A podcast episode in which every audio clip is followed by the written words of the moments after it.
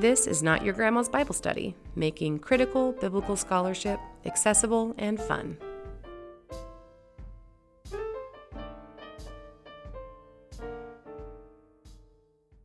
Hi, welcome to Not Your Grandma's Bible Study. We're back. I'm Jill. I'm not your grandma. So thank you for taking your time to listen to me talk. For this episode, I'm going to discuss the book of Ruth. It's a short story in the Hebrew Bible about a woman named, you guessed it, Ruth. First, I'll provide a general overview of the book and its characters, and then I will discuss three major themes that interpreters tend to focus on the concept of chesed, the custom of levirate marriage, and the issue of Ruth's ethnicity. Feel free to contact me at notyourgrandmapodcast at gmail.com with questions or comments. The story of Ruth is only 85 verses, so you could pause this and go read it really quickly. But if you don't want to do that, the story goes something like this. In chapter 1, Naomi and her husband Elimelech and their two sons, Mahlon and Chilion, forgive my Hebrew pronunciation, they leave Bethlehem because of a famine and move into Moabite territory. There, Elimelech dies, and his sons marry the Moabite women Ruth and Orpah. After ten years or so, the sons also die, leaving all three women as widows. Naomi hears that the famine is over and so begins her return to Bethlehem. She tells her daughters in law to return to their mother's homes. Orpah, though resisting initially, is convinced to go back to her family, but Ruth remains steadfastly with Naomi. Chapter 2 begins with an introduction of Boaz, a kinsman of her late husband Elimelech. Ruth suggests that she glean from a field so that maybe she'll find favor with someone. It just so happens that she is gleaning in Boaz's field. He notices Ruth and inquires about her. After learning her ethnicity and connection to Naomi, Boaz speaks to Ruth and tells her to glean in no one's field but his, and he will guarantee her protection. Ruth is baffled by his kindness, but he explains that he appreciates her for taking care of Naomi. So he invites her to dinner and arranges with his reapers for Ruth to glean from the standing sheaves and for them to leave extra just for her. Ruth returns to Naomi with quite the haul, and Naomi is thankful to hear of Boaz's interventions. Chapter 3 recounts the famous threshing floor scene wherein, at Naomi's direction, Ruth approaches Boaz at night while he is sleeping and essentially requests his hand in marriage, reminding him of his obligation to Naomi. He responds positively, but there is an obstacle. There is one man who is nearer in relation to Naomi than he is. Boaz says that he will see if the man will act as next of kin, and if he declines, Boaz will do it. Chapter 4 tells us that Boaz does indeed speak to the other man, who declines the offer because it will interfere with his own inheritance. Boaz and Ruth are married, and Elimelech's property remains in the family. Ruth gives birth to a son who is called Obed. According to Ruth, Obed is the grandfather of David through Jesse. The book of Ruth is located in different places depending upon if you are looking at a Jewish or Christian ordering of the canon. Jewish ordering of the Masoretic text, which we've discussed before. The Masoretic text is the Hebrew text with all the dots uh, called pointing that indicate vowel sounds. So, the Jewish ordering of the Masoretic text places Ruth near the end of the canon, along with Song of Solomon or Songs, Ecclesiastes, uh, Kohelet, don't forget to check out our episode on that book, Lamentations, and Esther. Each of these books are read during festivals, so this functions as sort of a liturgical placement. Ruth is read during the Feast of Weeks, which commemorates the giving of Torah on Sinai. In the Septuagint, or the Greek translation of the Hebrew text, and the Christian canon, Ruth comes right after Judges and before 1 Samuel. This story is an interruption to the national story that gets picked back up in 1 Samuel after Judges. It's placed here because of the temporal setting of the story, not because its writing dates to the same time as either Judges or Samuel. The Talmudic references order the books by who the author is assumed to be. Thus, Ruth is followed by Psalms and Proverbs, as they are assumed to have been written by Samuel, David, and Solomon, respectively. Although, in reality, nothing more can be said about the authorship of Ruth than that it appears to be written by a single author, perhaps with later redactional touches by other authors. Jeremy Schipper puts it this way quote, All that the text indicates for certain about the author historically is that she or he was literate, knew Hebrew, and seemed familiar with certain ancient Israelite traditions since the book includes explicit references to characters found elsewhere in ancient Israelite literature. Beyond these facts, any profile of the historical figure who produced the book remains mostly the product of one's analysis of the book. Concerning dating, there are three major views on when Ruth may have been written. The first theory is as early as 950 BCE. It certainly had to be written after David's enthronement, since he is referenced in the text. David was king of Israel circa 1010 to 970 BCE. Scholars suggest this was a product of the cultural flourishing during the period of the United Monarchy under kings Saul, David, and Solomon, circa 1040 to 930 BCE. Under this theory, it would most likely have been during Solomon's reign. The second theory dates it as late as after the fall of the northern kingdom of Israel in 722 BCE. This theory then sees the story as a glorification of the Judean dynasty during the divided monarchy. Remember, Bethlehem was located in Judah, not Israel, and there does seem to be an emphasis on Judah and the lineage of a Judean family. There is a mention of Judah and Tamar in 412, their son Perez in 412 and 418, and, of course, the establishment of a genealogy for David in 417 and 422. The third theory dates Ruth during the exilic or post exilic era. This theory notes certain linguistic features, especially Aramaisms, as evidence of a later date. The emphasis on the Davidic dynasty would be high during the exile when Judah lost its political autonomy. Notably, the post exilic era saw a rise in short fictional works like Jonah and Esther. We've got an Esther episode. Some have suggested that the work was written as polemic against Ezra, whose opposition to intermarriage with foreign wives was a keystone in his policy. Ruth, as we will discuss, was a Moabite woman who married into an Israelite family and chose them over her own Moabite family. All three theories have their merits, and the story is quite meaningful no matter when it was written. But just for the record, I subscribe to Theory 3. I think it was written in the trend of its day, short and fictional, being nostalgic for a political autonomy that is long gone, while presenting an alternate vision to Ezra's more nationalistic and exclusionary tendencies, even if that's only incidental but I reserve the right to change my mind on this at least five more times. Although the book is set during the time of the judges, it does not fully share the theological perspective of the Deuteronomistic historian in three specific ways. First, recall that the Deuteronomist writes to illustrate the consequences of being faithful or unfaithful to God. Check out the episode on Judges 11 for more on this. In that way, the Deuteronomist is not interested in relating facts about what happened per se, but rather interpreting the life of the people and nations to show who God is and why the Israelites, as a people, could end up in various predicaments. Ruth doesn't show the same sustained use of this paradigm. Second, Ruth doesn't move directly into the establishment of the monarchy, although it does establish a lineage for King David in 417. Finally, it is concerned with one family rather than national interests, and the actions of this family are not said to be the cause of any of the calamity or blessing that falls upon them.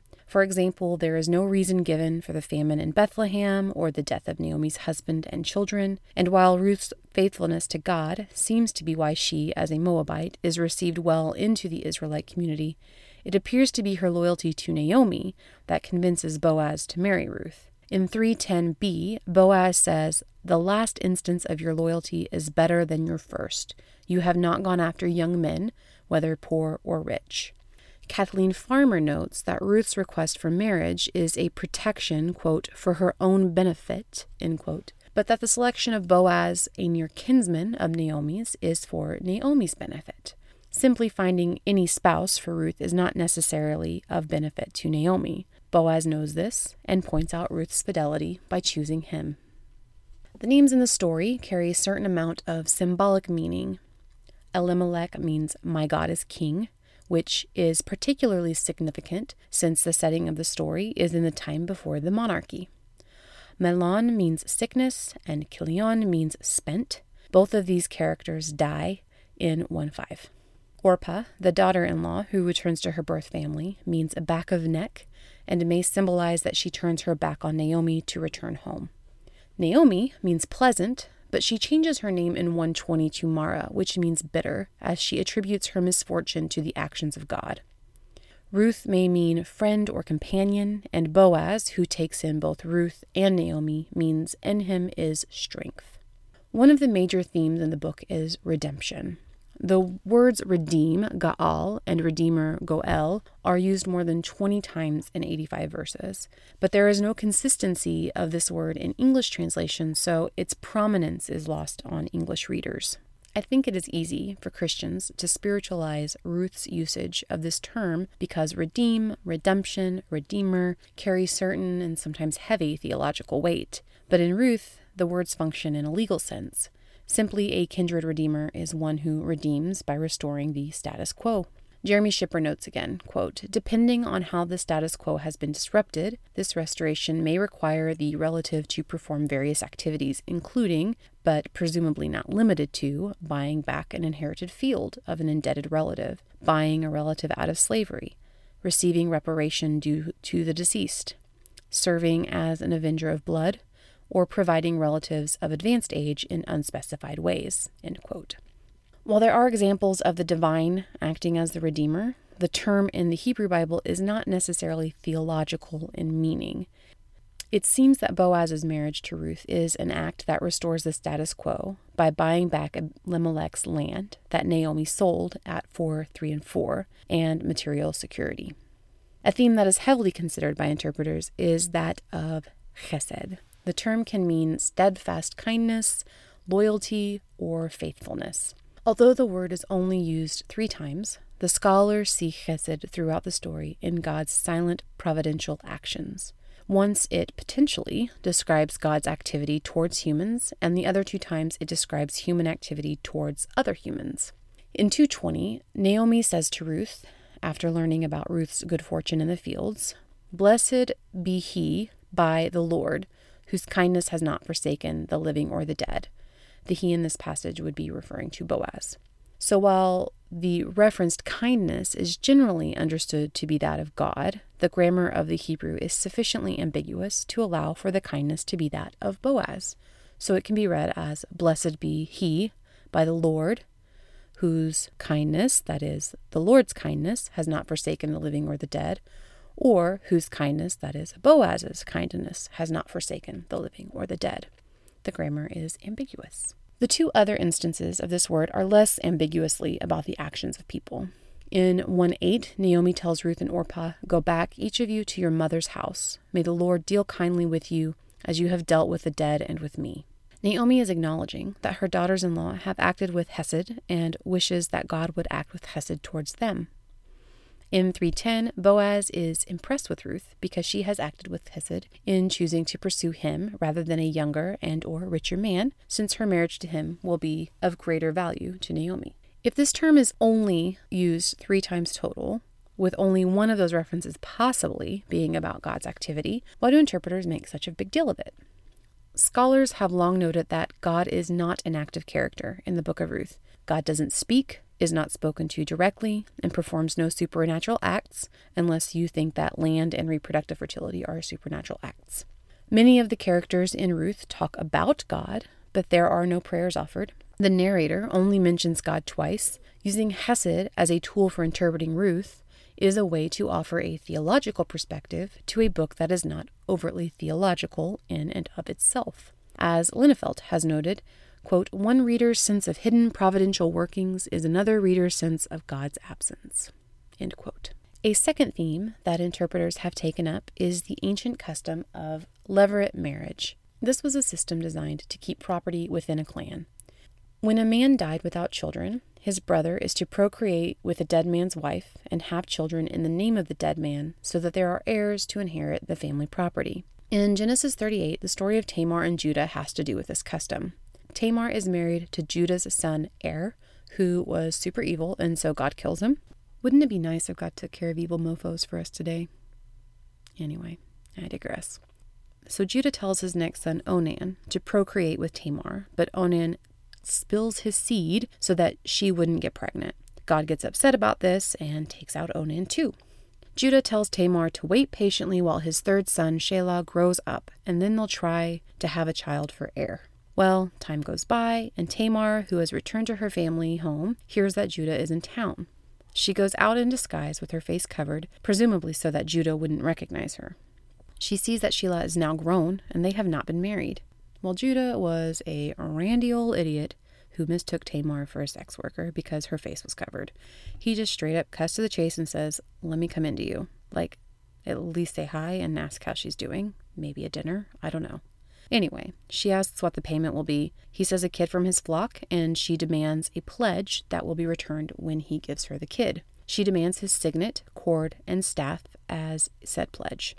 He agrees, and they do what men with sex workers do. And wouldn't you know it, Tamar gets knocked up by Judah. Judah sends the kid from the flock, but his servant is unable to find the sex worker who sat at the gate. And the townspeople are like, What are you talking about? There hasn't been a sex worker here in 75 years. So he goes back to Judah, and Judah decides to let it go lest he look like a fool. Three months later, once the pregnancy is undeniable, Judah hears that Tamar is pregnant, and he is livid. She technically belongs to him, and if she slept with someone outside his family, she is an adulteress. Judah wants her burned, which I think is a real misogynistic overreaction. So as she's brought out, Tamar says, quote, "The man who owns these things got me pregnant and totally owns Judah." Judah acknowledges that she did what was right since he did not give her Shelah. So, the question is, based on this text and the prescription for the custom found in Deuteronomy 25 5 through 10, is levirate marriage really what's going on here in Ruth? And it does not appear to be the case. First, Boaz is a kinsman of Naomi, and therefore by extension Ruth, but levirate marriage is supposed to be through brothers, which means that Boaz would need to have been Elimelech's brother and marry Naomi for the levirate laws as described in Genesis and Deuteronomy to be enacted. Second, neither Genesis 38 nor Deuteronomy 25 take into explicit consideration any inheritance issues. While inheritance might be the logical next step in those passages, it's not abundantly clear that inheritance was a concern. And finally, in 417, the women of Bethlehem say that Obed is Naomi's son, not Ruth. Let me share two takes on these problems with you. On one hand, Kathleen Farmer argues that when Ruth approaches Boaz on the threshing floor, she is making two distinct requests one, to redeem the inheritance for Naomi's benefit, and two, to marry her for her own benefit. One does not require the other. And the naming of Obed as Naomi's son provides Naomi with a child to inherit. it.